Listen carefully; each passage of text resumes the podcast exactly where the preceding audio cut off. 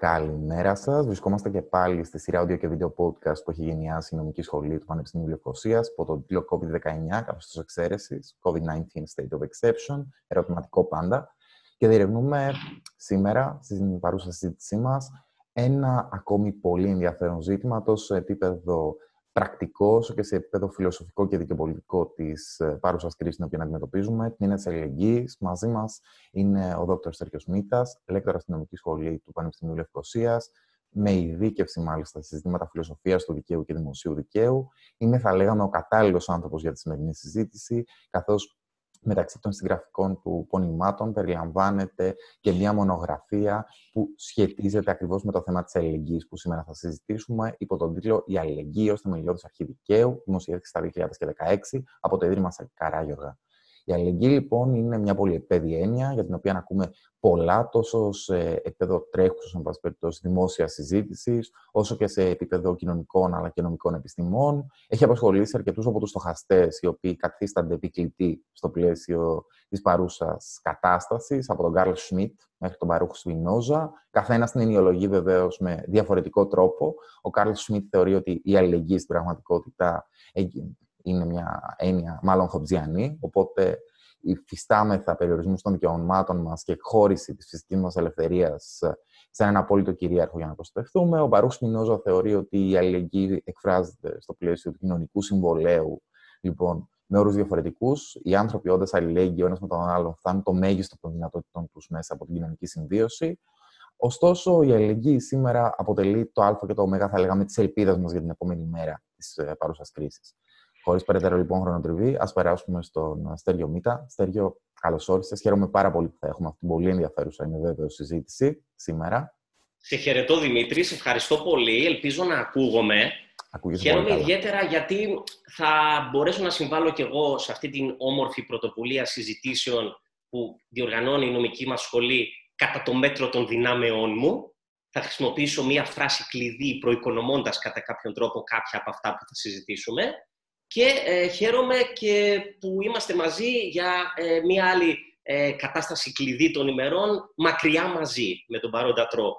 Ακριβώς. Λοιπόν, θα μου επιτρέψεις να ξεκινήσω όπως σε μια παρτίδα σκάκι, όπου η πραγματική παρτίδα ξεκινάει μετά τα 2-3 πρώτα ανοίγματα, τα οποία δεν είναι η κυρίως παρτίδα, αλλά είναι καθοριστικά για την παρτίδα. Και αυτές οι 2-3 κινήσεις θέλω να είναι κάποιο ξεκαθάρισμα ενιών. Το ξεκαθάρισμα των ενιών δεν είναι κάτι το εξωτερικό σε σχέση με το επιχείρημα, εάν το επιχείρημα το οποίο πρέπει να αναπτύξουμε εκφέρεται με έννοιες. Και θέλω την έννοια που θέλω λίγο να αναπτύξω να είναι η αλληλεγγύη, προφανώς. Και το νοηματικό της κέντρο.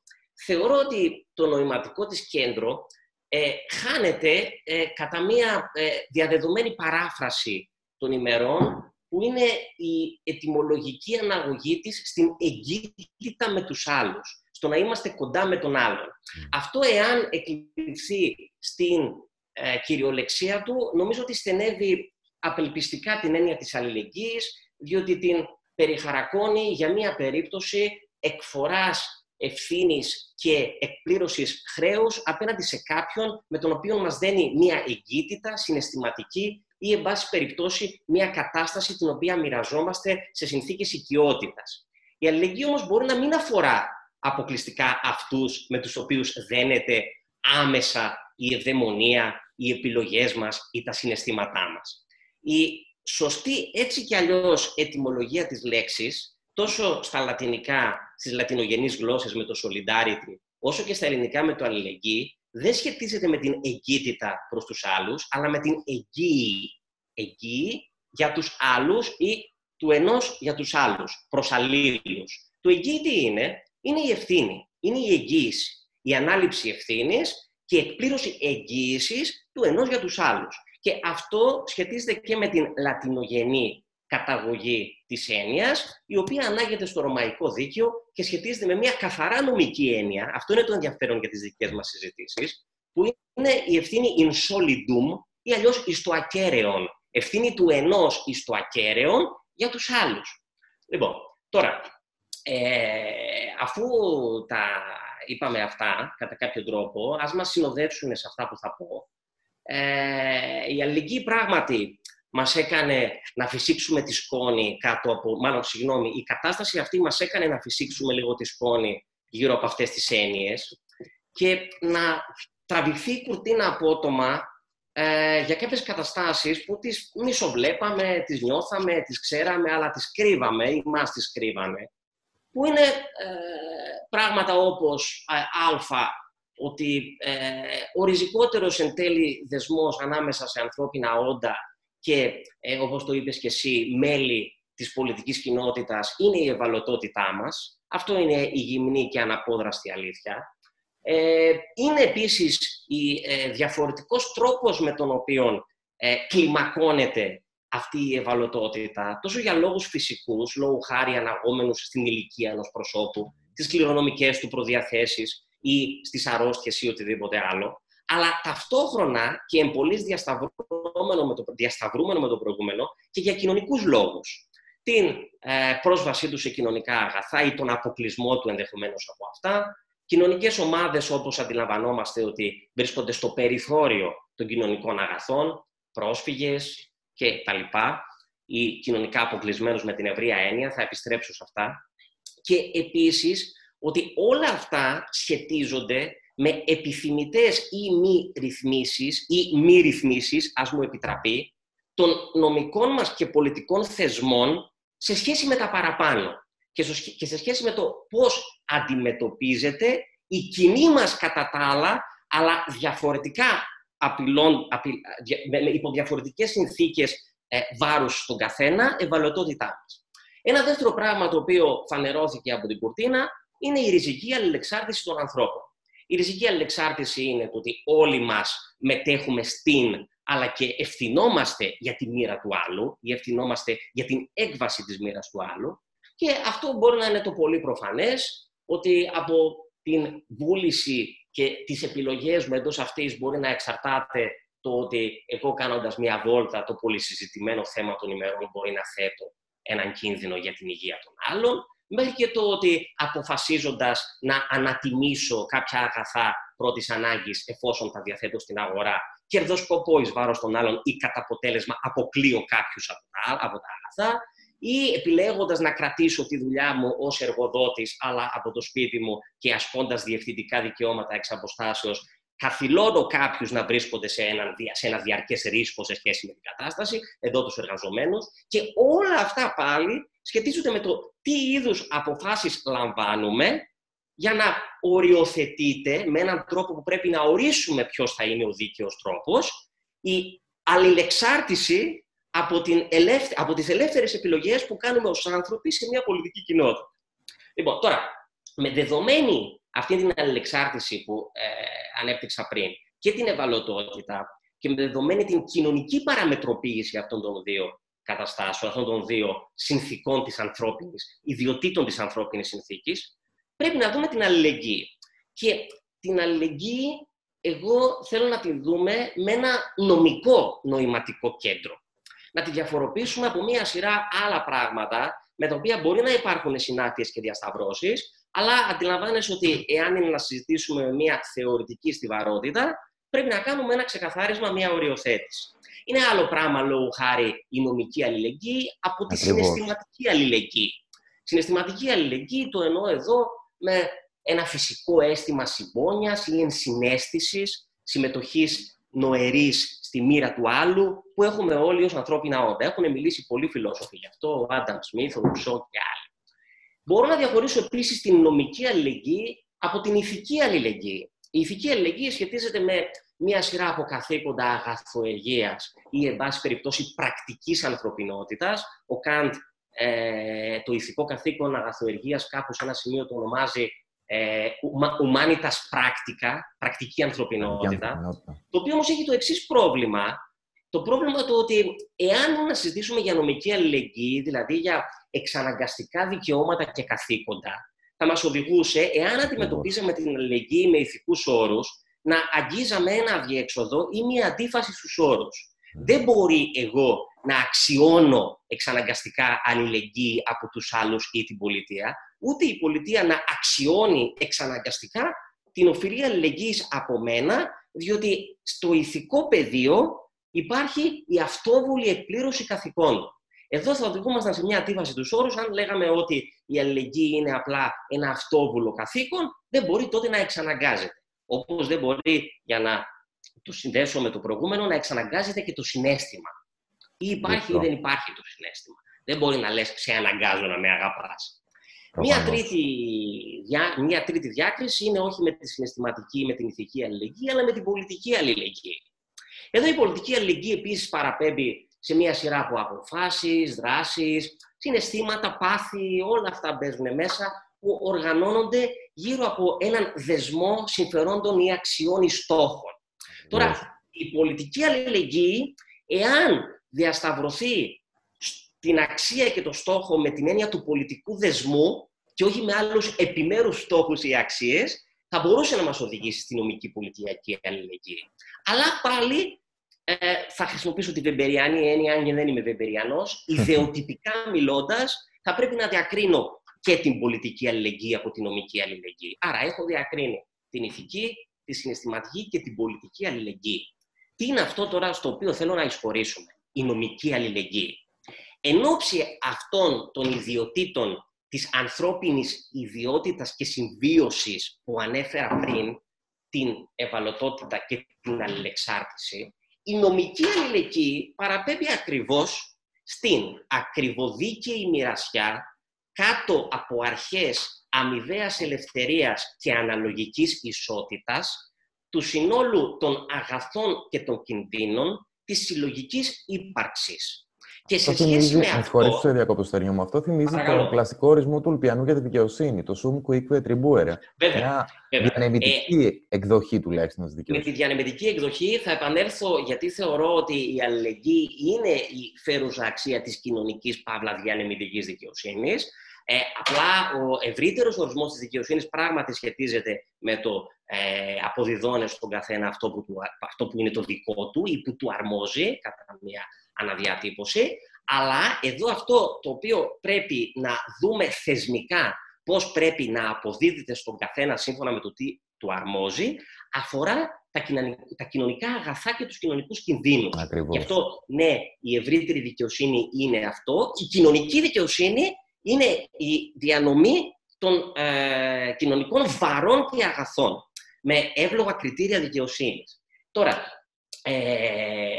σε μια τέτοια προσέγγιση, η ευθύνη πράγματι μας αφορά όλους. Αφορά τον καθένα από μας, μας αφορά και όλους μαζί ως συντεταγμένο λαό, ως πολιτεία. Και ίσως προκαταλαμβάνω κάποια πράγματα από αυτά που θα ήθελες να με ρωτήσεις. Εδώ, από αυτό εκπηγάζει μια δυσκελής οφειλή αλληλεγγύης. Τι εννοώ δυσκελής? Εννοώ ότι έχει δύο σκέλη, αλληλοσυνδεόμενα. Το ένα σκέλος είναι η οφειλή αλληλεγγύης εκ μέρους του πολίτη προς το πολιτικό σύνολο, το οποίο σχετίζεται με μια σειρά από νομικές θεσμίσεις, όπως η αναλογική φορολογία, η υποχρεωτική κοινωνική ασφάλιση, οι εύλογοι περιορισμοί στην οικονομική ελευθερία και την ιδιοκτησία.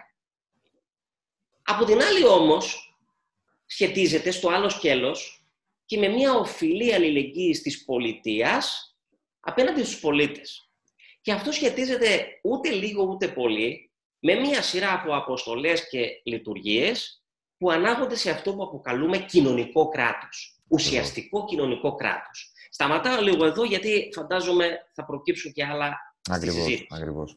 Στέργιο μου, σε ευχαριστώ πολύ για αυτή την προκαταρκτική διάκριση. Είναι ιδιαίτερα σημαντικό όταν μιλάμε για έννοιες που με τον ένα με τον άλλο τρόπο έχουν καθιερωθεί στην κοινή συνείδηση και στην τρέχουσα ορολογία των κοινωνικών επιστημών και όχι μόνον. Έννοιες δηλαδή οι οποίες μπορεί να είναι ουσιοδώς εξονομικές, αλλά όταν ντύνονται το νομικό μανδύα, γίνονται αντικείμενο ρύθμισης στο πλαίσιο κανονιστικών κειμένων, είτε μιλάμε για το Σύνταγμα, είτε μιλάμε για συμβάσεις ανθρωπίνων δικαιωμάτων, διεθνείς συμβάσεις ανθρωπίνων δικαιωμάτων, είτε μιλάμε ακόμα για το χώρο του ενωσιακού δικαίου και πολύ περισσότερο όταν μιλάμε για τις γενικές ρήτρες στο πλαίσιο του τυπικού νόμου, του κοινού δικαίου, εν πάση περιπτώσει.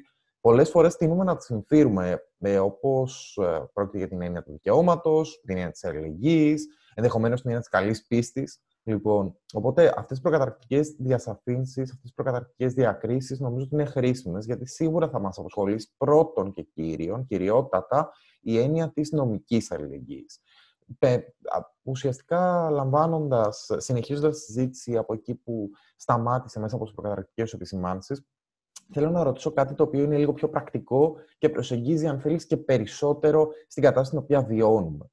Ναι. Είναι αλήθεια ότι έχουμε δει ότι μια από τις πιο συχνές εκκλήσεις των κυβερνώντων αυτή την περίοδο, στην Κύπρο, την Ελλάδα, αλλά πρακτικά ανά την Ιμφίλιο, έγκυται ακριβώς στον ενστερνισμό όχι της αρχής της αλληλεγγύης, υπό την εκδοχή για την οποία μιλήσαμε, αλλά στην προβολή της ατομικής ευθύνης κάθε προσώπου που ανήκει στο λαό, που ανήκει στην πολιτική κοινότητα, που ανήκει στην κοινωνία, ως το συλλογικό υποκείμενο του κοινωνικού συμβολαίου. Λοιπόν, κάθε κοινωνός, έτσι, κάθε πολίτης καλείται να αυτοπεριοριστεί, να εφαρμόσει κατά γράμμα μέτρα περιορισμού των ατομικών του ελευθεριών για την κοινή ωφέλεια, όπως λένε οι κυβερνώντες και όπως, εν πάση περιπτώσει, πιθαναγκάζει ο κοινός νους να παραδεχθούμε. Αυτή η έκκληση είναι μια συγκεκριμένη καταφυγή στην αρχή της αλληλεγγύης, υπονομικό αλλά και δικαιοπολιτικό ένδυμα. Και αν είναι όντως, γιατί γλωσσικά, ιδεολογικά και τελικά γιατί στο πεδίο της πρακτικής, εν πάση περιπτώσει πολιτικής, προκρίνεται μια ιδιόλεκτος και μια όψη που έχει μάλλον ατομικιστικά, αν όχι ατομοκεντρικά χαρακτηριστικά, εκείνη δηλαδή της ατομικής ευθύνης. Λοιπόν, ωραία, ευχαριστώ Δημήτρη. Ακριβώς μου επιτρέπεις να συνεχίσω την σκακιστική κίνηση που είχα αφήσει στο προηγούμενο σημείο, με τον τρόπο που το ορίζουμε. Δηλαδή, αν αλληλεγγύη με την νομική έννοια είναι η θεσμοποιημένη και εξαναγκαστή ανάληψη ευθύνης για τους άλλους. Πράγματι, οι έννοιες της ευθύνης και της αλληλεγγύης δεν είναι αδίκως συνυφασμένες, όπως βλέπουμε και στην τρέχουσα συγκυρία και στο τρέχον δισκούρ. Από την άλλη όμως, διαπιστώνω μια προβληματική κατάσταση. Δηλαδή θεωρώ ότι η αλληλεγγύη όντως μας επανήλθε ξανανιωμένη στην νομική και πολιτική συζήτηση. Το πρόσωπό της όμως είναι, ας μου επιτραπεί αυτή εδώ η γλαφυρή διατύπωση, επιστρέφει, αλλά το πρόσωπό της είναι είτε χλωμό, είτε μισοκριμένο, είτε και αποκλουστικό. Είτε χλωμό, είτε μισοκριμένο, είτε και αποκλουστικό. Το χλωμό πρόσωπο, η χλωμή όψη της αλληλεγγύης, είναι αυτή που την ταυτίζει με τους καχεκτικούς συγγενείς της, τη φιλανθρωπία και τον εθελοντισμό. Τι ακούμε πολύ συχνά? Ακούμε ότι πρέπει όλοι να συμβάλλουμε στην αλληλεγγύη.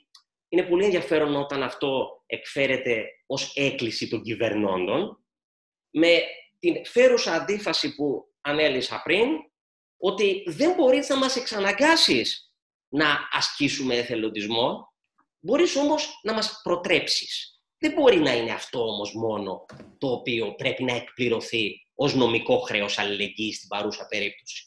Καλώς λένε οι κυβερνώντες ότι ανοίξαμε ένα ταμείο στο οποίο ο καθένας θα πρέπει να συμβάλλει. Αυτό όμως είναι, με άλλα λόγια, πολιτιακά υποκινούμενη φιλανθρωπία ή εθελοντισμός. Είναι η χλωμή όψη της αλληλεγγύης.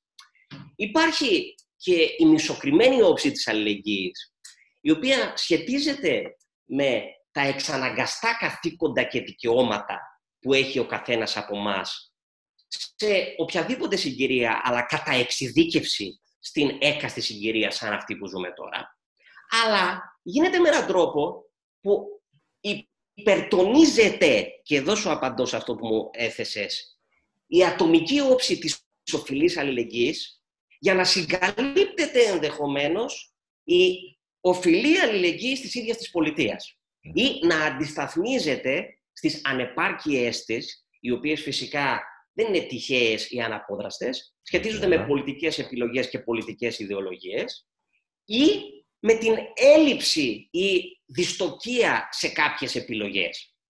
Εν ολίγης, και τι θέλω να πω. Ναι, από τη μία πλευρά, στο ένα σκέλος της αλληλεγγύης υπερτονίζεται ότι πρέπει να συμβάλλουμε όλοι, ενώ στο άλλο σκέλος της αλληλεγγύης μισοκρύβεται ότι αυτός ο οποίος φέρει ουσιώδες χρέος εκπλήρωσης της αλληλεγγύης είναι η πολιτεία υπό τις όψεις και τις λειτουργίες της ως κοινωνικό αναδιανεμητικό κράτος, όπου κοινωνικό κράτος αφορά τόσο την πρόσβαση σε κρίσιμα δημόσια αγαθά, όπως συγκεκριμένα η δημόσια υγεία, μεταξύ άλλων, όπως επίσης και σε επιβολή με όρους αλληλεγγύης κοινωνικών βαρών που σχετίζονται μεταξύ άλλων με περιορισμούς στην ιδιοκτησία, περιορισμούς στην οικονομική ελευθερία, άλλου τύπου ρυθμίσεις που ευθέως οδηγούν από την άλλη πλευρά του διπόλου σε ακριβοδίκη κατανομή των κοινωνικών βαρών. Έχω την αίσθηση ότι χάνουμε αυτό το μέτρο, αλλά μπορώ να μιλήσω περισσότερο για αυτά σε λίγο. Και υπάρχει και μία τελευταία, όπως τις ανέφερα στη διάκριση που έκανα, η αποκρουστική όψη της αλληλεγγύης. Και γι' αυτό, αν θέλεις, μπορούμε να μιλήσουμε περισσότερο. Θα πω λίγο μόνο κάτι, αλλά θα το συνδέσω και με αυτά που μου είπες για τον Χόμπς στην αρχή. Η αποκρουστική όψη της αλληλεγγύης είναι αυτή η οποία θα ταυτιστεί με μονομερή εκπλήρωση καθηκόντων από πλευράς του πολίτη προς την πολιτεία, με αποκλειστική και πρωτεύουσα ευχέρεια ενιοδότησης του τι συνιστά κοινό καλό και δημόσια ωφέλεια, όχι αορίστος από την πολιτιακή εξουσία, αλλά από τους εκάστοτε κυβερνώντες, με επίκληση μάλιστα και της κατάστασης ανάγκης. Αυτό πράγματι ταυτίζει το, για να μιλήσω τη γλώσσα των φιλοσόφων του κοινωνικού συμβολέου, το pactum unionis, το συμβόλαιο συνένωσης, με το pactum subjectionis, το συμβόλαιο υπαγωγής στην αυθαίρετη βούληση του κυρίαρχου. Μπορούμε όμως να επανέλθουμε σε αυτό. Ωραία. Στέργιο μου, θέλω να ρωτήσω κάτι το οποίο στοχεύει περισσότερο στην δυτή, όπως είπες και εσύ, ενοιολόγηση της αλληλεγγύης. Λοιπόν, μιλάμε για την αλληλεγγύη του κοινωνού ή του πολίτη ή του υποκειμένου του δικαίου, το ενός εκάστου εξημών ουσιαστικά, προς τους υπολείπους, προς την κοινωνία στο σύνολό της, προς το κράτος, εν πάση περιπτώσει, τη συνταγμένη πολιτεία στο σύνολό της. Μιλάμε ωστόσο και για την αλληλεγγύη, όπως είπες πολύ πολύ σωστά, ως θεμελιακή υποχρέωση του κράτους και βασικά τον είπα το δικαιολογητικό λόγο δημιουργίας της πολιτικής κοινότητας, εν πάση περιπτώσει, ή έναν από τους είπα τους δικαιολογητικούς λόγους δημιουργίας της πολιτικής κοινότητας. Για να περάσουμε σε κάτι το οποίο είναι πολύ οικείο στη γλώσσα του δικαίου των ανθρωπίνων δικαιωμάτων και πρωτίστως στη γλώσσα του διεθνούς δικαίου των ανθρωπίνων δικαιωμάτων, αλλά είναι και εξαιρετικά συναφές και με τη συζήτηση που έχουμε. Ένα από τα βασικά δεδομένα της συζήτησης στον χώρο των ανθρωπίνων δικαιωμάτων και ιδίως σε θεμελιακά δικαιώματα, όπως είναι το δικαίωμα στη ζωή, αποτελούν οι θετικές υποχρεώσεις του κράτους προς τους πολίτες. Η έννοια των θετικών υποχρεώσεων απαντά επίσης και στον χώρο του συνταγματικού δικαίου και των θεμελιωδών ελευθεριών. Δηλαδή, το κράτος δεν υποχρεούται απλά να ανέχεται ή να εκτρέφει μια κατάσταση αποχής με σκοπό την προσβολή των θεμελιωδών δικαιωμάτων, αλλά να αναλαμβάνει και το σύνολο των ενεργειών, δράσεων, πολιτικών και αποφάσεων που απαιτούνται, ούτως ώστε να εξασφαλίσει τη δημιουργία ενός φιλικού προς τα δικαιώματα κλίματος από τη μία, όπως επίσης και την ενήλωση, την ενάσκηση των δικαιωμάτων. Αυτή λοιπόν η εκδοχή της αλληλεγγύης άνωθεν, όπως τουλάχιστον κάποιοι στοχαστές, κάποιοι σχολιαστές περιγράφουν, υποχρέωση δηλαδή του κράτους να είναι το ίδιο αλληλέγγυο προς τους πολίτες του, θα συζητήσουμε αν είναι ακριβής η ορολογία ή όχι, βρίσκει μια κορυφαία, θα λέγαμε, ενσάρκωση, τουλάχιστον κατά την κλασική διδασκαλία του δικαίου των ανθρωπίνων δικαιωμάτων, στα κοινωνικά, τα οικονομικά και τα πολιτιστικά ή κατάλληλη διατύπωση περισσότερο άκυρη, κατά τη γνώμη μου, μορφωτικά δικαιώματα. Στην προκειμένη περίπτωση της τρέχουσας κρίσης που ζούμε, επίμαχα ιδιαίτερα είναι τα δικαιώματα στην υγεία, την εργασία, την κοινωνική ασφάλιση και συνολικά σε ένα αξιοπρεπές επίπεδο διαβίωσης. Αποτελεί, θα λέγαμε, ας πούμε, επιτραπεί η έκφραση, αυτή η κρίση μια μακιαβελική στιγμή, δηλαδή ένα turning point ουσιαστικά για μια συνολική επαναξιολόγηση της νομικής φύσης και της πολιτικής λειτουργίας των δικαιωμάτων αυτών, πρωτίστως δηλαδή των κοινωνικών δικαιωμάτων. Ποιος είναι ο ρόλος στον οποίο καλείται να παίξει η νομική αρχή της αλληλεγγύης σε μια τέτοια κανονιστική εταιρείωση των δικαιωμάτων αυτών, τα οποία, όπως ξέρουμε, τουλάχιστον στην κλασική τους εκδοχή του συνταγματικού πάντα δικαίου, λοιπόν, είναι δικαιώματα τα οποία δεν είναι 100% αγώγημα ή εξαναγκαστά, υπό την έννοια ότι συνέχονται πάντοτε με τον κρατικό κορβανά, συνέχονται πάντοτε δηλαδή με τον δημοσιονομικό χώρο του κράτους. Βέβαια, δεν είναι απόλυτα ακριβές ότι δεν έχουν νομική εξαναγκαστότητα ή ότι δεν είναι αγώγημα στο σύνολό τους, αλλά και αυτό είναι κάτι για το οποίο θα μπορούμε να συζητήσουμε εξελισσομένη συζήτηση. Σε ακούω, λοιπόν. Ωραία, ευχαριστώ, Δημήτρη. Ναι, το είπαμε και πριν, σε ευχαριστώ για ακόμη μια πάσα, ότι Κατά την άποψή μου, η σπονδυλική αξία της έννοιας της κοινωνικής δικαιοσύνης είναι η αλληλεγγύη και όχι η ισότητα, όπως ευρέως λέγεται ή και πιστεύεται. Το εννοώ γιατί η ισότητα από μόνη της δεν μας δίνει το μέτρο αξιολόγησης θεμιτών ή μη καταστάσεων, ίσων καταστάσεων ή άνισων καταστάσεων. Όπως επίσης δεν μας δίνει και τον όρο εκπλήρωσης αυτών των επιθυμητών ή μη ίσων καταστάσεων. Κατά την εκτίμησή μου, τη φιλοσοφική μου δηλαδή, εν πάση περιπτώσει θέση, μάλλον καλύτερα, η αλληλεγγύη είναι και το μέτρο της επιθυμητής ισότητας σε σχέση με την κοινωνική δικαιοσύνη και ο όρος εκπλήρωσής της. Το μέτρο, διότι μου λέει τι ακριβώς αξιώνω από άποψη ισότητας στην πρόσβαση στα κοινωνικά αγαθά και τι ακριβώς αξιώνω από άποψη ακριβοδίκαιης επιβολής στα κοινωνικά βάρη. Και μου δίνει και τον όρο εκπλήρωσης αυτής της επιθυμητής ισότητας.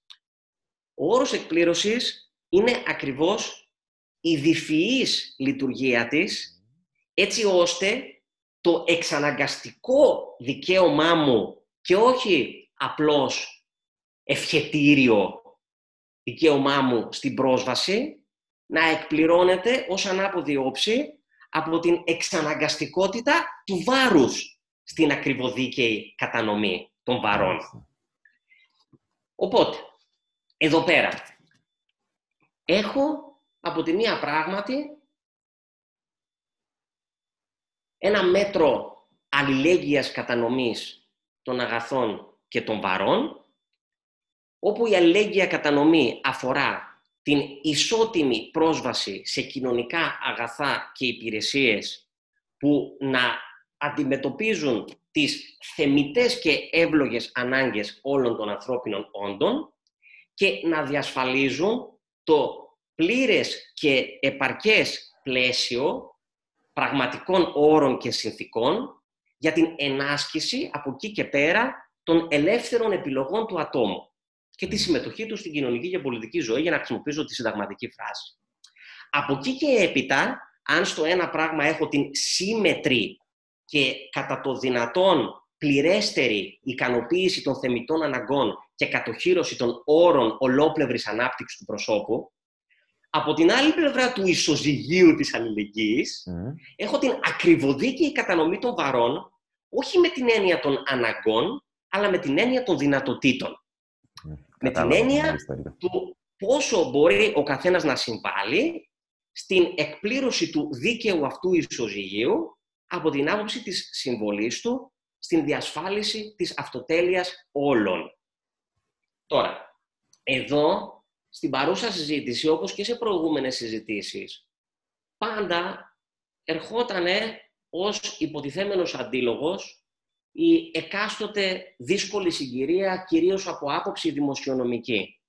Η άποψή μου, και θα μιλήσω λίγο συνθηματολογικά, είναι ότι η αλληλεγγύη όχι μόνο δεν έχει ως όριό της την εκάστοτε δεινή ή καλύτερη δημοσιονομική συγκυρία, αλλά ίσα ίσα αποτελεί τον γνώμονα ακριβώς και το μέτρο για την κατανομή των επιλογών μας και των πολιτικών μας οικονομικού συντάγματος στην εκάστοτε δημοσιονομική συγκυρία με τις εκάστοτε διαφορετικές πτυχές της.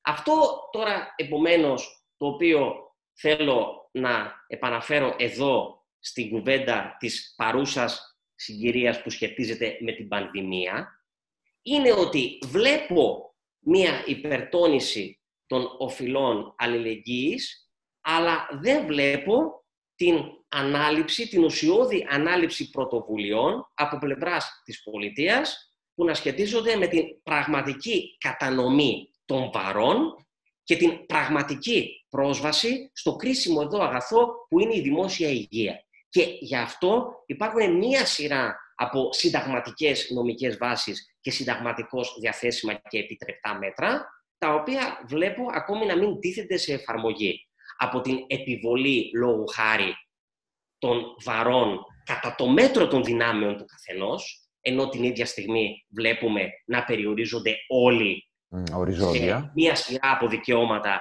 όπως είναι η ελεύθερη κυκλοφορία, να μην βλέπουμε την επιβαλλόμενη από τα πράγματα επιβολή βαρών σε ιδιώτες του χώρου της υγείας, σε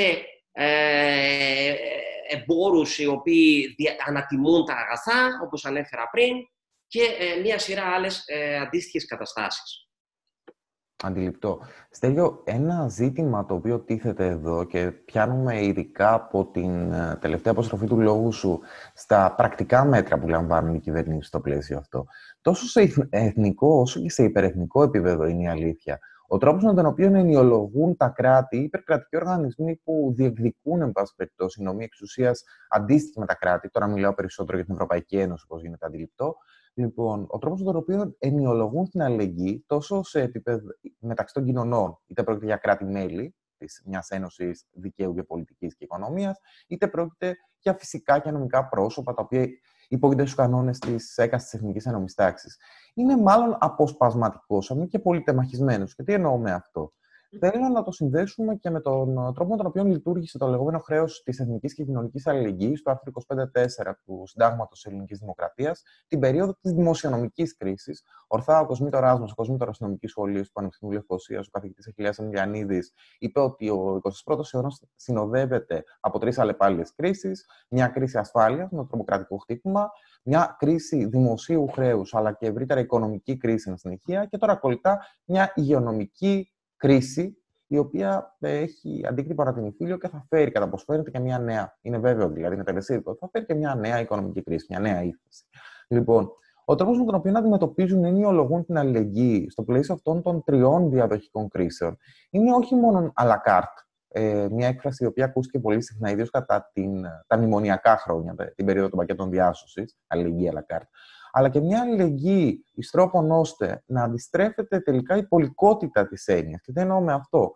Αντί η αλληλεγγύη να δίδεται στον κοινωνό εκείνον ή στο κράτος μέλος εκείνο, όπου πράγματι βρίσκεται σε μια εμπερίστατη θέση και δικαιούται δυστυχώς να αξιώσει την ενίσχυση, την αλληλοβοήθεια, γιατί η αλληλεγγύη έχει τεθεί ως νομική έννοια στο θεμέλιο του Κοινωνικού Συμβολαίου Παύλα Συντάγματος, των συστατικών, των ιδρυτικών συνθήκων της Ένωσης. Η αλληλεγγύη αυτή να δίδεται με τρόπον ώστε να προσομοιάζει περισσότερο στη σχέση δανειστή και δανειζομένου. Να προσομοιάζει περισσότερο σε μια σχέση do-des. Δίνω όπως δίνεις, ουσιαστικά. Δηλαδή, βλέπουμε μια συμπλοκή της αλληλεγγύης και της αμοιβαιότητας, η οποία είναι λογική, θα λέγαμε, για μια συμβατική σχέση, για ένα συμβατικό δεσμό στο πεδίο των ιδιωτικών ενοχών, ας πούμε, αλλά δεν είναι καθόλου αυτονόητη όταν κινούμαστε στον χώρο των κοινωνικών πολιτικών, των αναπτυξιακών πολιτικών, της υπέρβασης μιας κρίσης. Θέλω το σύντομο σχόλιο σου, σε συνδυασμό και με το θέμα του χρέους κοινωνικής και εθνικής αλληλεγγύης και πώς αυτό λειτουργήσε στην Ελλάδα της κρίσης, την ομολογία της κρίσης, τον νομοθέτη της κρίσης, ας μην το ξεχνάμε αυτό, και την κανονιστικά δρόσα διοίκηση, όπως επίσης και μια αρκετά σύντομη παρατήρησή σου για τον τρόπο με τον οποίο γίνεται αντιληπτή αλληλεγγύη και εντός της Ευρωπαϊκής Ένωσης, και μιλάμε πλέον για το γνωστό ζήτημα του αν θα δοθούν νέες ρευστότητες, αν θα υπάρξουν ενισχύσεις, έκτακτες κρατικές ενισχύσεις προς τα κράτη-μέλη στο πλαίσιο αντιμετώπισης της κρίσης του κοροναϊού, ή αν θα εφαρμοστεί το σύστημα του ESM, που ουσιαστικά, όπως πολύ σωστά παρατηρούν αρκετοί μελετητές, και θα έχουμε και την ευχέρεια να το δούμε και στο πλαίσιο της νέας σειράς που εγκαινιάζουμε, της νέας σειράς audio και video podcast που εγκαινιάζουμε ως νομική σχολή Πανεπιστημίου Λευκοσίας, το COVID-19 Newsroom. Είναι το σημερινό μας επεισόδιο αυτό που σχετίζεται με τις κρατικές εγγύησεις και τον κρατικό δανεισμό. Λοιπόν, πώς ακριβώς γίνεται αντιληπτή από έναν όχι μόνο νομικό, αλλά και έναν άνθρωπο ο οποίος έχει, θα λέγαμε, και το φιλοσοφικό υπόβαθρο να αξιολογήσει αυτή την εξακτείνωση, αυτή τη διαστρέβλωση της αλληλεγγύης. Σας ακούμε.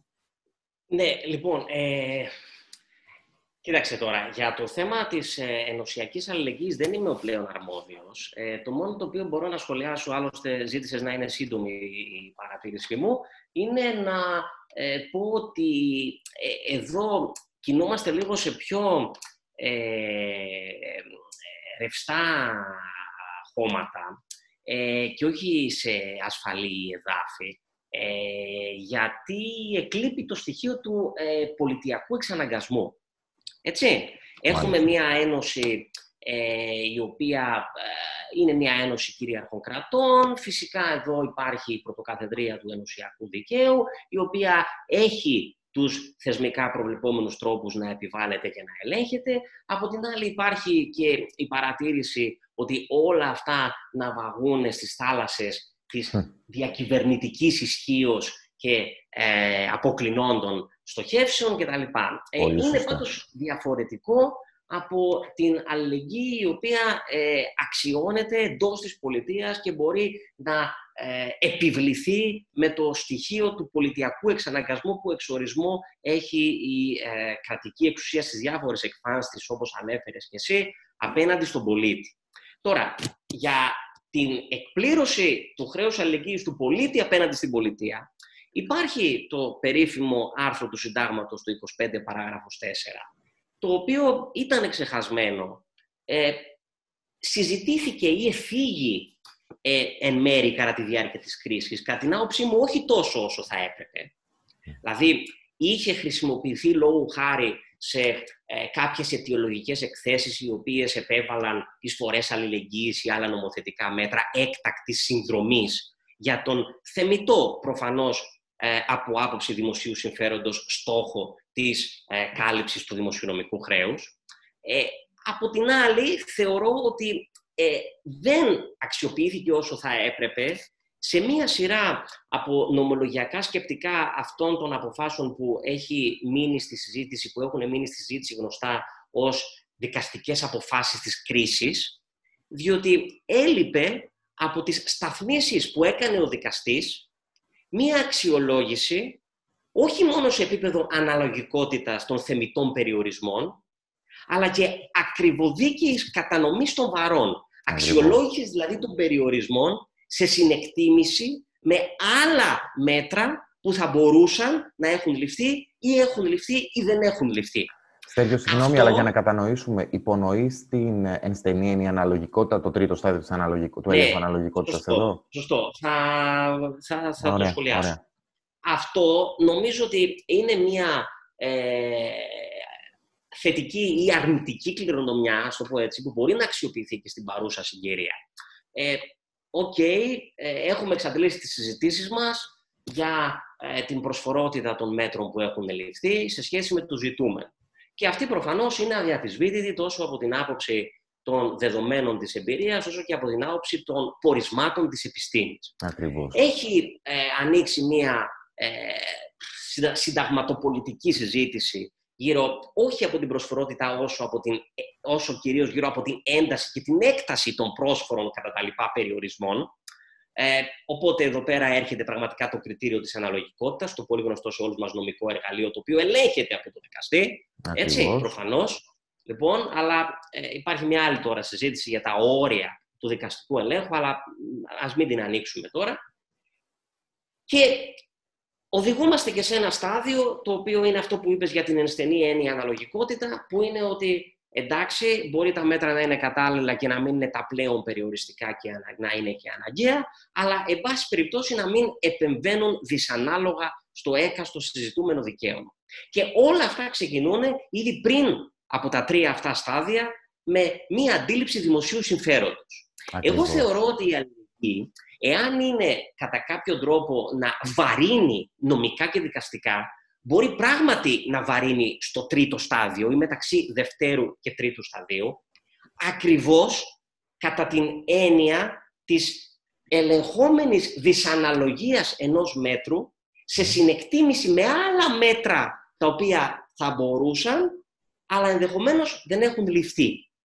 Εδώ δεν είναι τόσο η αναγκαιότητα ενός μέτρου σε σχέση με τον ειδικότερο σκοπό του, όσο η δυσαναλογία του βάρους που εκπληρώνει αυτό το μέτρο σε σχέση με την μη ακριβοδίκαιη κατανομή των βαρών από άποψη αλληλεγγύης. Οπότε υπάρχουν κάποιοι που λένε ότι καλώς λαμβάνονται αυτές οι έκτακτες νομοθετικές πρωτοβουλίες, αλλά από τη μία έχω ένα ζήτημα δημοκρατίας. Αυτό θίγεται και πρέπει να θίγεται. Δεν γίνεται αντιληπτό γιατί οι εκάστοτε κυβερνώντες πρέπει να αποφαίνονται για λήψη μέτρων σε συνθήκες ελλειπούς διαφάνειας και λογοδοσίας με επίκληση έκτακτης ανάγκης. και σε πιο τεχνικό και πολιτικό επίπεδο συζητιέται ευρέως ότι δεν είναι δυνατόν να κάνουμε τηλεδιασκέψεις στους χώρους εργασίας ή στις διοικήσεις των οργανισμών και να μην είναι δυνατόν να γίνονται πολιτικές, κοινοβουλευτικές και άλλες διαβουλεύσεις με όρους τηλεεργασίας, τέλος πάντων των εξαποστάσεως τεχνολογικών μέσων. Από την άλλη, οπότε κάποιοι λένε ότι υπάρχει ένα ζήτημα δημοκρατίας στην έλλειψη διαφάνειας και την παρατεταμένη κατάσταση έκτακτης νομοθέτησης. Υπάρχουν κάποιοι που λένε ότι υπάρχει ένα ζήτημα δικαιωμάτων, υπό την έννοια ότι υπονοείται σε πολλούς μία αφηλμένη στάθμιση ανάμεσα σε ένα υπερδικαίωμα, το οποίο εδώ είναι η δημόσια υγεία, αλλά και αυτό τέλος πάντων χρήζει διασαφήνισης, και έναντι του οποίου είμαστε πρόθυμοι να θυσιάσουμε οτιδήποτε άλλο. Αυτό μας θυμίζει την κατάσταση μετά που συζητιόταν στις αρχές του 21ου αιώνα για την θυσία των ελευθεριών μας στο όνομα της ασφάλειας απέναντι στην τρομοκρατία. Και υπάρχουν και κάποιοι άλλοι που το συνδέουν αυτό και με μια εξέταση η οποία πρέπει να θίγεται, δεν πρέπει να κρύβεται. Είναι υποχρέωση και του νομικού και του συνταγματολόγου και του πολίτη, φυσικά με κάποια εύλογα μέσα, με μέσα ακρίβειας και γνώσης και λόγω γνώσης για αυτό για το οποίο συζητάμε, το οποίο φυσικά τίθεται προφανώς σε αντίλογο σε ένα πλαίσιο ελέγχου, για το μέχρι πού μπορεί να φτάσει αυτός ο περιορισμός των δικαιωμάτων. Θεωρώ όμως ότι δεν είναι μόνο ζήτημα δικαιωμάτων και ζήτημα δημοκρατίας για τα οποία πρέπει να είμαστε σε συνταγματική επαγρύπνηση. Θεωρώ είναι και ζητήματα αλληλεγγύης. Είναι και το ζήτημα αλληλεγγύης. Και το ζήτημα αλληλεγγύης, θα το ξαναπώ, νομίζω ότι έχουμε ακόμα πολύ δρόμο μπροστά μας, παρά το ότι υπερπροφέρεται και υπεραξιώνεται. Αυτό είναι ακόμα που λείπει, διότι έχω αποφάσεις οι οποίες δεν βαραίνουν αναλογικά λόγου χάρη έχοντες και κατέχοντες, αλλά ενδεχομένως ευνοούν δυσανάλογα έχοντες και κατέχοντες, όπως για παράδειγμα αυτό το μη κατανοητό μέτρο, που αντί επίταξης, επί της ουσίας κάνει μίσθωση και μάλιστα με διπλάσιο μίσθωμα σε δομές και υπηρεσίες υγείας του ιδιωτικού τομέα. Αυτό συμβαίνει και για όσους μας παρακολουθούν από την Κύπρο. Αυτό συνέβη προσφάτως στην Ελλάδα. Πρόκειται ουσιαστικά για την πολιτική επιλογή της κυβέρνησης της ελληνικής δημοκρατίας να μην προβεί σε επίταξη, με κάποια έστω αποζημίωση, αλλά να προβεί σε μίσθωση, όπως πολύ σωστά παρατήρησε ο Στέργιος, των δομών, εν πάση περιπτώσει, των ιδιωτικών κλινικών, καταβάλλοντας μάλιστα στους κλινικάρχες αντί των 800, αν δεν κάνω λάθος, ευρώ, διπλάσιο μίσθωμα. Αυτό είναι στο σκέλος του αναλογικού κατά το μέτρο των δυνάμεων βάρους, και από την άλλη στο σκέλος του ισότιμου, της κατά το δυνατόν πληρέστερης με όρους ισοτιμίας κατοχύρωσης πρόσβασης σε κοινωνικά αγαθά και υπηρεσίες, αλλά πάντα το λέω αυτό ότι αποτελούν συγκοινωνούντα δοχή αλληλοεκπλήρωσης, να ενισχυθεί με τον αποτελεσματικότερο δυνατό τρόπο και με όλα τα συνταγματικώς διαθέσιμα μέτρα η δημόσια υγεία, έτσι, και οποιοδήποτε μέτρο μπορεί να συμβάλλει πράγματι σε αυτήν. Και αυτό αφορά από την επιβολή μέτρων όπως η επίταξη, αφορά τον εκτεταμένο ιατρικό έλεγχο επίσης κατά τα πορίσματα της επιστήμης και μια σειρά από άλλα σχετικά μέτρα. Η συζήτηση, βέβαια, αναφορικά με τις θετικές υποχρεώσεις του κράτους, δηλαδή τις υποχρεώσεις που έχει το ίδιο για να διασφαλίσει τη δημόσια υγεία και τα χρέη που επιβάλλει στους πολίτες, περιστολή των ελευθεριών τους ενδεχομένως για ένα σύντομο ή και περισσότερο μακρύ χρονικό διάστημα, λοιπόν, θυμίζει λιγάκι, θα λέγαμε, τον δικανικό διπολισμό των απαρχών του προ-προηγούμενου αιώνα στις ΗΠΑ, όπου από τη μία απαγόρευε διεθνώς, για παράδειγμα, το εμπόριο σκλάβων, αλλά από την άλλη είχε τη δουλοκτησία γραμμένη μέσα στο ίδιο το πολιτιακό DNA τουλάχιστον κάποιων πολιτιών. Γι' αυτό και είναι σημαντικό ότι το προσχέδιο του Συντάγματος των ΗΠΑ μιλούσε για τη δουλεία και την καταδίκαζε. Το Σύνταγμα, στη μορφή, εν πάση περιπτώσει, που επικυρώθηκε από τις πολιτείες, δεν ανέφερε τη λέξη, αν και ήταν πανταχού παρούσα. Με τον ίδιο τρόπο, το άγιο, θα λέγαμε, κανένα πρόβλημα, δικαίωμα στην ατομική ιδιοκτησία ή δικαίωμα στην περιουσία, φαίνεται να προστατεύεται, να προασπίζεται, π.χ. στην περίπτωση των κλινικαρχών, όπου τους καταβάλει η κυβέρνηση της ελληνικής δημοκρατίας μίσθωμα προς προάσπιση της δημόσιας υγείας. Από την άλλη, δεν πρέπει να λησμονούμε το πρόβλημα το οποίο τίθεται με τους λιγότερο τυχερούς έναντι των κλινικαρχών, για παράδειγμα, κοινωνούς, που θα υποστούν ενδεχομένως την αύξηση των κοινωνικών εισφορών ή την μείωση, εν πάση περιπτώσει, των κοινωνικών παροχών, χωρίς ταυτοχρόνως να έχουν μια αντίστοιχη ενίσχυση από την πολιτεία, τουλάχιστον μια αντίστοιχη εγγυημένη ενίσχυση. Θυμίζουμε ότι το ειδικό επίδομα, για παράδειγμα, προς τις επιχειρήσεις που έχουν αναστείλει τη λειτουργία τους, ακόμη είναι ζητούμενο για αρκετούς κλάδους, περιλαμβανομένου και του νομικού κόσμου της χώρας, όπου για την ώρα δεν είναι 100% σίγουρα αν οι Έλληνες δικηγόροι, για παράδειγμα, ή οι Έλληνες νομικοί ευρύτερα, θα λάβουν ή όχι και σε ποια έκταση το συγκεκριμένο ειδικό βοήθημα. Και επίσης, μην ξεχνάμε ότι το βοήθημα είναι ειδικού σκοπού και είναι και παροδικό. Δεν εγγυάται την ανάγκη. Δύο πολύ μικρά σχόλια και θα συνεχίσεις αυτό που έλεγες. Ένα, εσύ με πήγες στον προηγούμενο αιώνα, εγώ θα σε πάω στη Γαλλική Επανάσταση πίσω. Και σε μία φράση θα την αφήσω ασχολίαστη του Ροβεσπιέρου. Φαίνεται να μην έχουμε πάει πολύ μακριά από αυτό που περιγράφει αυτή η φράση. Συζητάμε πολύ περισσότερο για το εμπόριο των τροφίμων και όχι για την αξιοπρεπή σύντηση. Και θα προσθέσω σε αυτά που έλεγα, σε σχέση με αυτά που μου είπες, ότι όταν συζητάμε για το δημόσιο συμφέρον, αυτό λαμβάνει μία σειρά από εξειδικεύσεις. Και η εξειδικευσή της δεν είναι μόνο η προστασία της δημόσιας υγείας, ούτε μόνο η προστασία της εθνικής οικονομίας κατά το μέτρο του δυνατού σε έκαστη συγκυρία. Είναι επίσης και η προστασία στο δικαίωμα στην εργασία, είναι το δικαίωμα στην αξιοπρεπή διαβίωση. Όλα αυτά συνιστούν όχι απλά θεμιτές, αλλά κάτω από αυτό το εύλογο κοινωνικό ισοζύγιο βαρών και αγαθών, υποχρεωτικές από πλευράς της πολιτείας εξειδικεύσεις του τι είναι δημόσιο συμφέρον. Αντιληπτό.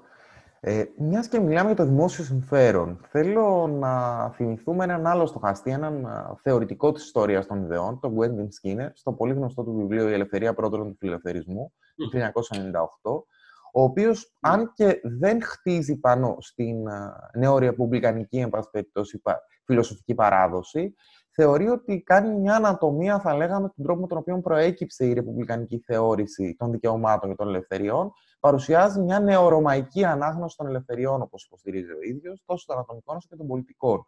Περιγράφοντας ότι σε μια ρεσπούμπλικα, σε μια δημοκρατία, εν πάση περιπτώσει, με όρους ενδεχομένως και της Ρωμαϊκής Ρεσπούμπλικα, γιατί είναι και ιστορικός των ιδεών ο Wenden Skinner, λοιπόν, τα δικαιώματα είναι εξουσίες που υπάρχουν από και για χάρη του κοινωνικού συνόλου, για να διασφαλιστεί τελικά ότι το πλοίο της πολιτείας, αυτή η ναύη σκηβητά της, λοιπόν, για να θυμηθούμε τους Στοικούς, θα κατευθυνθεί προς το συλλογικό αγαθό, θα πάει δηλαδή προς το συλλογικό καλό.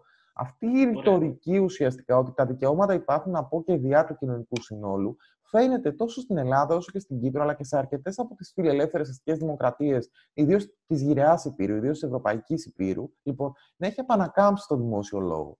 Χρησιμοποιείται μάλιστα αυτή η ρητορική της προάσπισης του κοινωνικού συνόλου και σχετίζεται αυτό με τη συζήτηση που διεξάγουμε και για το δημόσιο συμφέρον, για να δικαιολογηθούν πρωτόγνωρα για καιρούς ειρήνης πράγματι μέτρα περιορισμού των ατομικών ελευθεριών, όπως της ελευθερίας κίνησης, της ελευθερίας εργασίας, σε ένα βαθμό, εν πάση περιπτώσει, της ελευθερίας πρόσβασης στη δικαιοσύνη ή σε άλλα δημόσια αγαθά.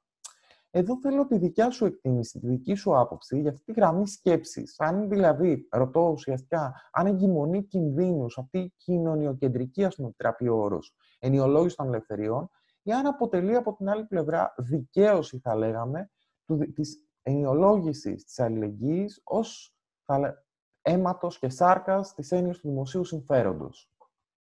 Ναι, ωραία. Κοίτα, δεν θα αποφύγω κάποιες θεωρητικές εισαγωγικές πινελιές. Ωραία, ανέφερες τον Σκίνερ και την ρεπουμπλικανική αντίληψη ελευθερίας σε υπονοούμενη αντιδιαστολή με μια φιλελεύθερη αντίληψη ελευθερίας και μια κοινωνιοκεντρική έναντι της ατομοκεντρικής σύλληψης της ελευθερίας. Δεν είναι αυτό η πλήρης εικόνα του ρεπουμπλικανισμού, του πολιτικού ρεπουμπλικανισμού, όπως συζητήθηκε, του φιλοσοφικού ρεπουμπλικανισμού, μάλλον για να μην έχουμε ατυχείς συνειρμούς με καταστάσεις της αμερικανικής λογοχάρη πολιτικής σκηνής, έτσι. Το σκηνικό συμπληρώνεται με προσεγγίσεις όπως του Petit και τη θεωρία ελευθερίας του Petit. Και επί της ουσίας η αντιπαραβολή ενός κοινού αγαθού, μιας πρόσδεσης της άσκησης ελευθερίας σε κοινές αξίες και κοινά αγαθά μάλλον της κοινότητας, δεν είναι τόσο η αντιπαραβολή του ρεπουμπλικανισμού προς τον φιλελευθερισμό, όσο η αντιπαραβολή του κοινοτισμού, που είναι μια άλλη συζήτηση, άλλη θεωρητική παράδοση, προς την ελευθερία, τον φιλελευθερισμό. Κατά τη δική μου προσέγγιση, ο ρεπουμπλικανισμός και η ρεπουμπλικανική αντίληψη ελευθερίας δεν έρχεται να αναιρέσει την κλασική φιλελεύθερη σύλληψη ελευθερίας, αλλά έρχεται να τη διασώσει. Έρχεται να την επεκτείνει και να τη διασώσει.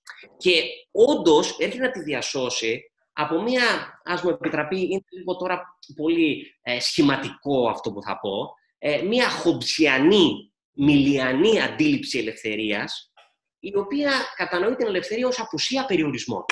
Μάλιστα. Η ρεπουμπλικανική παράδοση, όπως διακονείται σήμερα από τους θεωρητικούς που ανέφερες, αλλά κυρίως κατ' εμέ όπως θα μπορούσε συνεπέστερα και λειτουργικότερα να συνδεθεί με την ρουσοϊκή και καντιανή παράδοση, έτσι, απ' την άλλη, σχετίζεται με μία ελευθερία όχι ως απουσία περιορισμού, αλλά με μία ελευθερία από τον αυθαίρετο εξαναγκασμό των άλλων. Μάλιστα. Άρα θέτει μία διαπροσωπική και σχεσιακή διάσταση στην έννοια της ελευθερίας πάρα πολύ κρίσιμη. Και εδώ αξιοποιείται η ρωμαϊκή κληρονομιά και η ιστορία του ρωμαϊκού δικαίου. Θυμίζω την περίφημη έννοια «sui iuris» σε σχέση με το «alieni iuris». Να είναι κάποιος αυτεξούσιος, κυρίως του εαυτού του, και όχι υπεξούσιος. Δηλαδή, να κείται στην αυθαίρετη απόφαση του άλλου. Αυτή είναι η σχεσιακή αντίληψη ελευθερίας, η ρεπουμπλικανική, ας πούμε, αντίληψη ελευθερίας, αλλά πριν το διεκδικήσουν ο Petit και το συζητήσουμε εμείς σήμερα ως ρεπουμπλικανική, είναι η καντιανή ρουσοϊκή αντίληψη ελευθερίας, τουλάχιστον κατά τη δική μου ερμηνευτική αντίληψη, μην τώρα επεκταθούμε σε κάτι τέτοιο, η οποία πραγματικά θέτει το ζήτημα του νόμου, όχι με το ρευστό και εν τέλει αφιλοσόφητο κριτήριο το πού μπορεί να μπει το όριο στην απουσία περιορισμό, αλλά με το σημείο και τη δικαιολόγηση του σημείου στο οποίο παρεμβαίνει με έναν εξαναγκασμό, ο οποίος είναι δίκαιος εξαναγκασμός, διότι διασφαλίζει την αυτεξουσιότητα, την ελευθερία ως αυτεξουσιότητα, ή αποτρέπει την παραβίαση της αυτεξουσιότητας από πλευράς άλλων. Λοιπόν, τώρα, αν έχω μια τέτοια αντίληψη ελευθερίας, η οποία είναι και η δική μου, μου επιτρέπεται να ενιοδοτήσω την αλληλεγγύη, για να έρθω στο επόμενο που μου έφυξες, με όρους που υπερβαίνουν το λίγο αφελές κατ' εμέ και δημοσιογραφικό δίπολο ατομικισμός, κολεκτιβισμός. Είναι λίγο δημοσιογραφικό και λίγο πολιτικό με την κακή έννοια του όρου, λόγω χάρη ο ένας να προσάπτει στον άλλον κάτι το οποίο περισσότερο συνιστά μια κατασκευή. Διάφορες πλευρές, τέλος πάντων, στην πολιτική σκακέρα. Καλός ή κακός. Υπερβαίνουμε το δίπολο ατομικισμός, κολεκτιβισμός, διότι μας ενδιαφέρει η ελευθερία. Η ακρογωνιαία αρχή όλου του νομικού συστήματος είναι η ελευθερία, αλλά με όρους διυποκειμενικής άσκησής της, με όρους σχεσιακούς. Άρα συναρτώντας την ελευθερία με ένα ορισμένο είδος ανάληψης ευθύνης για τους άλλους και δικαιολογημένου εξαναγκασμού αυτής της ευθύνης από πλευράς της πολιτείας. Όπως επίσης δεν είναι και κολεκτιβισμός, διότι δεν μας ενδιαφέρει απλώς αυτή η οφειλή και ο πολιτιακός εξαναγκασμός της, αλλά μας ενδιαφέρει να γίνεται με όρους εκπλήρωσης ελευθερίας. Ακριβώς. Η αξία, να το πω λίγο έτσι για να το συνδέσω με το πλήρες επιχείρημά μου, της κοινωνικής δικαιοσύνης είναι η αλληλεγγύη, αλλά η αξία πίσω από την αλληλεγγύη είναι η ελευθερία υπό μια σχεσιακή διαπροσωπική έννοια, με την έννοια της ελευθερίας αυτεξουσιότητας από τον αυθαίρετο εξαναγκασμό του άλλου ή των άλλων. Λοιπόν, άρα, ναι, αλληλεγγύη, αλλά ως όρο εκπλήρωσης της πραγματικής ελευθερίας, και από την άλλη ελευθερία, αλλά με μια διαπροσωπική και έννοια ανάληψης ευθύνης από την άλλη. Άρα, ξεπερνάω το δίπολο ατομικισμός, κολεκτιβισμός. Ωραία. Κυρία μου, σε ευχαριστώ. Οδεύοντας προς το τέλος της συζήτησής μας, θα ήθελα να σου απευθύνω έτσι μια τελευταία ερώτηση και θα ήθελα μια αρκετά σύντομη απάντηση, στο πλαίσιο φυσικά του δυνατού. Διαβάσαμε πρόσφατα μια από τις ενδιαφέρουσες, θα έλεγα, παρεμβάσεις στο δημόσιο διάλογο την εποχή της πανδημίας. Μιλάμε για την παρέμβαση του Paul Mason στο Guardian, όπου μεταξύ άλλων υποστήριξε ότι εισερχόμαστε ολοταχώς σε μια μετακαπιταλιστική, post-capitalist εποχή.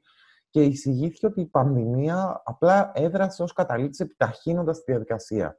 Ως σημαντικές ενδείξεις αυτής της μετάβασης, ο Mason αναφέρει την ελαστικοποίηση των όρων εργασίας και τη διάκριση μεταξύ ελευθέρου χρόνου και χρόνου απασχόλησης, την ανατροπή του νόμου της προσφοράς και της ζήτησης, λόγω της κυριαρχίας της πληροφορίας, που είναι πάνω κάτω ελεύθερη, είναι οπωσδήποτε άφθονη και βασίζεται στη συμμετοχικότητα, και την ανάδυση σχημάτων εναλλακτικής οικονομίας, όπως είναι η κοινωνική και αλληλέγγυα οικονομία, αυτό που στην Ελλάδα αποκαλούμε κάλο. Πιστεύεις ότι κινούμαστε προς ένα μετασχηματισμό του κυριαρχού παραδείγματος? Και σε αυτή την περίπτωση, ή εν πάση περιπτώσει, ποιες εφαρμογές μπορεί να βρει η αρχή της αλληλεγγύης σε αυτόν τον μετασχηματισμό του κυριαρχού παραδείγματος, ιδίως λαμβάνοντας υπόψη ότι το παγκόσμιο πρεκαριάτο, λοιπόν, όχι δεν περιορίζεται, αλλά ίσα-ίσα θα λέγαμε ότι ενισχύεται. Τέλος, θεωρείς ότι η αλληλεγγύη μπορεί να έχει κάποιο λόγο στον επηρεασμό της συνομής των μέσων παραγωγής? Όταν μπούμε σε μια ολοταχώς οδεύουμε, αλλά όταν εισέλθουμε πλέον 100% σε μια εποχή ψηφιακού βίου ή τεχνητής νοημοσύνης. Αυτή είναι η καταληκτική μου ερώτηση σε σένα. Λοιπόν, εντάξει, κοίτα, σε ευχαριστώ γιατί μας κάνεις να βγούμε από τις ευκολίες και τα όρια των συνήθων αναφορών μας όταν συζητάμε μεταξύ νομικών. Έτσι. Και με κάνεις, μου επιτρέπεις να επιστρέψω στην ίδια την αυτοκατανόηση του αντικειμένου που με ενδιαφέρει, που είναι η φιλοσοφία του δικαίου. Δεν είμαστε πια. Είμαστε στην εποχή του Rawls, που κατάφερε και ξαναέκανε hot, ας το πω έτσι, την κανονιστική πολιτική φιλοσοφία. Τη φιλοσοφία δικαίου, αλλά ας μην τα διακρίνω τώρα αυτά τα δύο. Είμαστε όμως και πέραν από την εποχή του Rawls, διότι δεν έχουμε την θεωρητική αφέλεια, δεν το καταλογίζω αυτός ο ρόλος, τώρα μην παρεξηγηθώ, αλλά τι εννοώ με αυτό, να εκπονούμε θεωρίες δικαιοσύνης sub specie eternitatis, έτσι, υπό το πρίσμα της αιωνιότητας, και δίχως την αναφορά μας σε παρόντες, δυνατούς ή άλλους κόσμους αναφοράς της θεωρίας μας. Αυτό το έχω μάθει πολύ καλά από τον δάσκαλό μου της φιλοσοφίας δικαίου στην νομική Θεσσαλονίκη του Αριστοτελείου Πανεπιστημίου, τον Κώστα Σταμάτη, ο οποίος λίγο συνθηματολογικά θα το πω, πάντα μου έλεγε και μας λέει ότι η φιλοσοφία δικαίου δεν μπορεί παρά να είναι και φιλοσοφία αδίκου. Τι είναι τώρα με αυτό? Εννοώ ότι προφανώς πρέπει να αναστοχαζόμαστε τις έννοιες, όπως αυτές για τις οποίες μιλάμε, ή τη καλύτερη δυνατή δικαιολόγηση των περιεχομένων τους, με όρους ηθικής και πολιτικής φιλοσοφίας, αλλά προς τους εκάστοτε πολύ συγκεκριμένους όρους ματέωσης, εκπλήρωσης, προώθησης,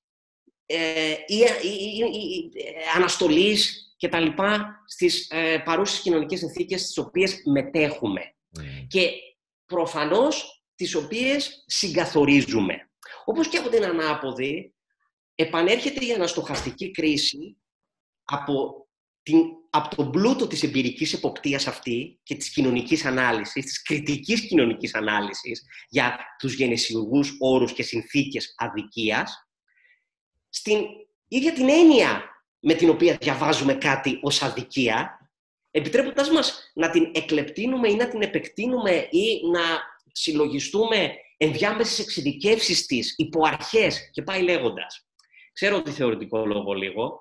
Εν ολίγης θέλω να πω ότι εάν συζητούμε για φιλοσοφία δικαίου και για θεωρία δικαιοσύνης, τουλάχιστον στη δική μου αντίληψη, δεν μπορούμε να αφήσουμε την κριτική κοινωνική θεωρία από την άλλη, από το κήρυμά μας, και δεν μπορούμε από ένα σημείο και μετά να αποφύγουμε τη λέξη από κάπα. Ποια είναι η συνήθως απρόφερτη λέξη από κάπα? Η λέξη καπιταλισμός. Έτσι. Ο καπιταλισμός δεν είναι ούτε κάποιος απλησίαστος θεός, ούτε κάποιος κακός δαίμονας, είναι κάτι πάρα πολύ συγκεκριμένο.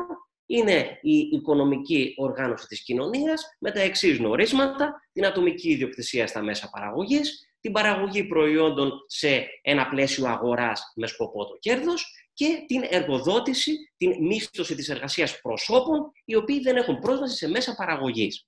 Λοιπόν, τώρα, όλα αυτά μπορούν να διαγνωστούν με τις αρχές και την επιχειρηματολογία της φιλοσοφίας δικαίου και ενδεχομένως να μας οδηγήσουν σε κάποιες σκέψεις, οι οποίες δεν είναι καθαρώς φιλοσοφικές, ούτε γίνονται μόνο με τους πόρους και την δουλειά της φιλοσοφικής εργασίας, αλλά μας αναγκάζουν να τοποθετηθούμε στον κόσμο για τον οποίο ζούμε σήμερα.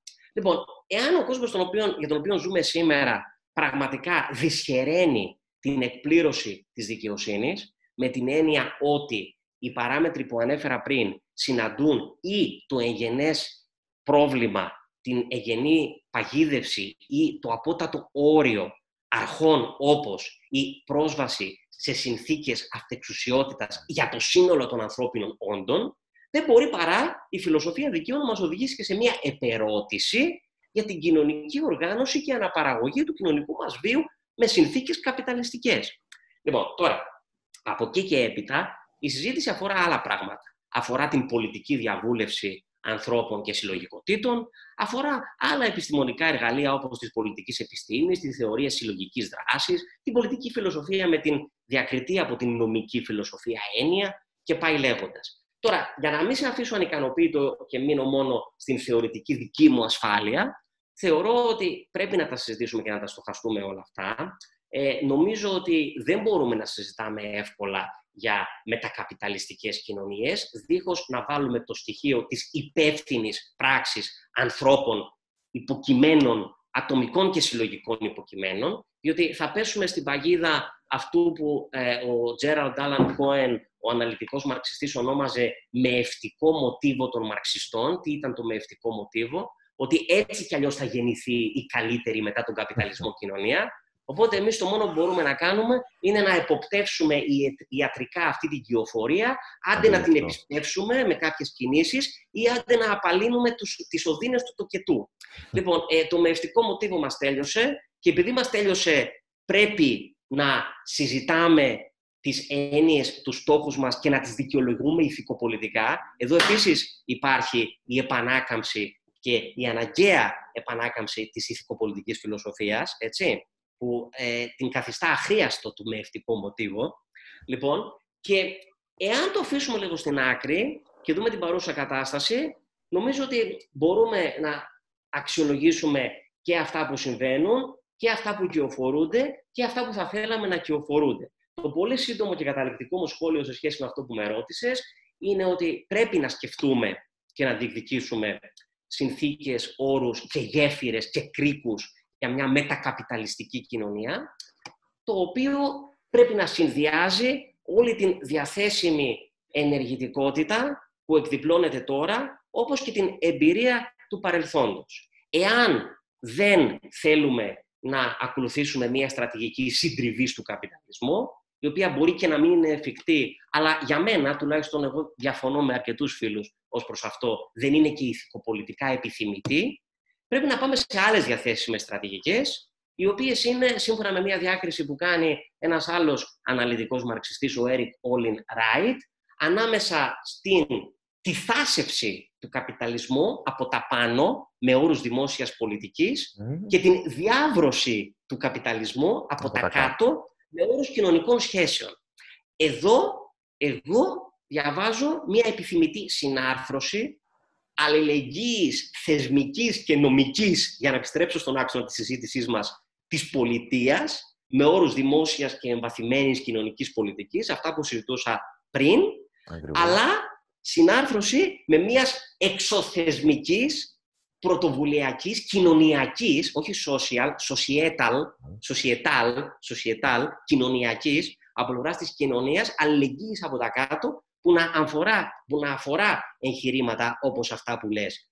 Λόγω χάρη να εξωανταλλακτικές και εξωεμπορευματικές νησίδες παραγωγής αγαθών, μάλιστα με οριζόντιες δημοκρατικές σχέσεις, σαν αυτές που ανέφερες για την συνεργατική οικονομία. Θεωρώ όμως ότι μόνο του αυτό, και πάλι εγώ διαφωνώ εδώ με άλλους φίλους και συναδέλφους, δεν αρκεί. Δεν αρκεί διότι μπορεί να φτιάχνει ρογμές και νησίδες, αλλά δεν μπορεί να αποτελέσει σε μια υπόθεση γενίκευσής του ένα ολικό πρότυπο για την παραγωγική αναδόμηση των κοινωνικών μας σχέσεων με όρους ουσιαστικής ελευθερίας και αλληλεγγύης. Θεωρώ ότι πρέπει να υπάρχει, αλλά να συνδυάζεται με τη δημόσια πολιτική και το κοινωνικό κράτος, διότι αυτά είναι που διασφαλίζουν τις, για μένα, τα δύο για μένα στοιχεία άξονα της αλληλεγγύης, που είναι τι? Η δεσμευτικότητα και η καθολικότητα. Καθολικότητα της κοινωνικής προστασίας για όλους και όχι μόνο όσοι καταφέρουν οι τύχοι να ζήσουν σε αυτές τις νησίδες, και αναγκαστικότητα της κοινωνικής αλληλεγγύης με την έννοια της πολιτιακής επιβολής της πάλι για όλους και σε όλους. Οπότε η αντίληψή μου, αν συζητάμε για μια μετακαπιταλιστική στρατηγική, είναι αυτή της συνάρθρωσης της κοινωνικής τιθάσευσης των αγοραίων ανταλλακτικών σχέσεων με την, από τα πάνω με τη διάβρωσή τους από τα κάτω. Στέργιο, θέλω να σε ευχαριστήσω για αυτήν την πολύ ενδιαφέρουσα συζήτηση, η οποία ουσιαστικά οδεύει προς το τέλος της. Στο σημείο αυτό να πούμε ότι η πρωτοβουλία αυτής της τομικής σχόλης του Πανεπιστημίου Λευκοσίας είχε ως σκοπό όχι μόνο να μείνει σε μια επιδερμική ανάλυση των πραγμάτων ή της τρέχουσας γεωπολιτικής πραγματικότητας, αλλά ταυτοχρόνως να θέσει και τα όρια του επιστημονικού διαλόγου για την επόμενη μέρα. Και αυτό μπορεί να μην είναι πάντοτε πολύ εύκολο. Φλαγκράντε μπέλ, όπως λέμε στο δίκαιο του πολέμου, στο διεθνές ανθρωπιστικό, ενώ, εν πάση περιπτώσει, η κρίση βρίσκεται σε εξέλιξη. Αλλά ταυτοχρόνως είναι και επιβεβλημένο για να αναπτύξουμε εκείνα τα επιστημολογικά εργαλεία ή να εφαρμόσουμε τα ήδη υπάρχοντα για να έχουμε ένα δίδαγμα χρήσιμο για την επαύριο της πανδημίας. Πρέπει να υπενθυμίσουμε ότι στο πλαίσιο ουσιαστικά της συγκεκριμένης δραστηριότητάς μας, την οποία όλο και περισσότεροι τόσο στην Ελλάδα όσο και στην Κύπρο φαίνεται να ξεκινούν να μιμούνται, θα προβούμε και σε μια νέα σειρά podcast με πολύ σύντομο σχολιασμό. Ενδεχομένως να έχουμε τη δυνατότητα να τα πούμε με τον Στέργιο το Μήτα και εκεί, με αναφορά κάποιο συγκεκριμένο μέτρο, σύντομων σχολιαστικών. Έχει κάνει χθες ήδη πρώτη πρεμιέρα το COVID-19 Newsroom. Λοιπόν, το COVID-19 State of Exception επίσης συνεχίζει. Καλό θα είναι όλοι και όλες όσοι και όσοι ενδιαφέρονται να παρακολουθήσουν περισσότερα από εμάς να κάνουν εγγραφή στο κανάλι μας. Και φυσικά ανανεώνουμε το ραντεβού μας για μια επόμενη φορά. Να είστε όλοι καλά.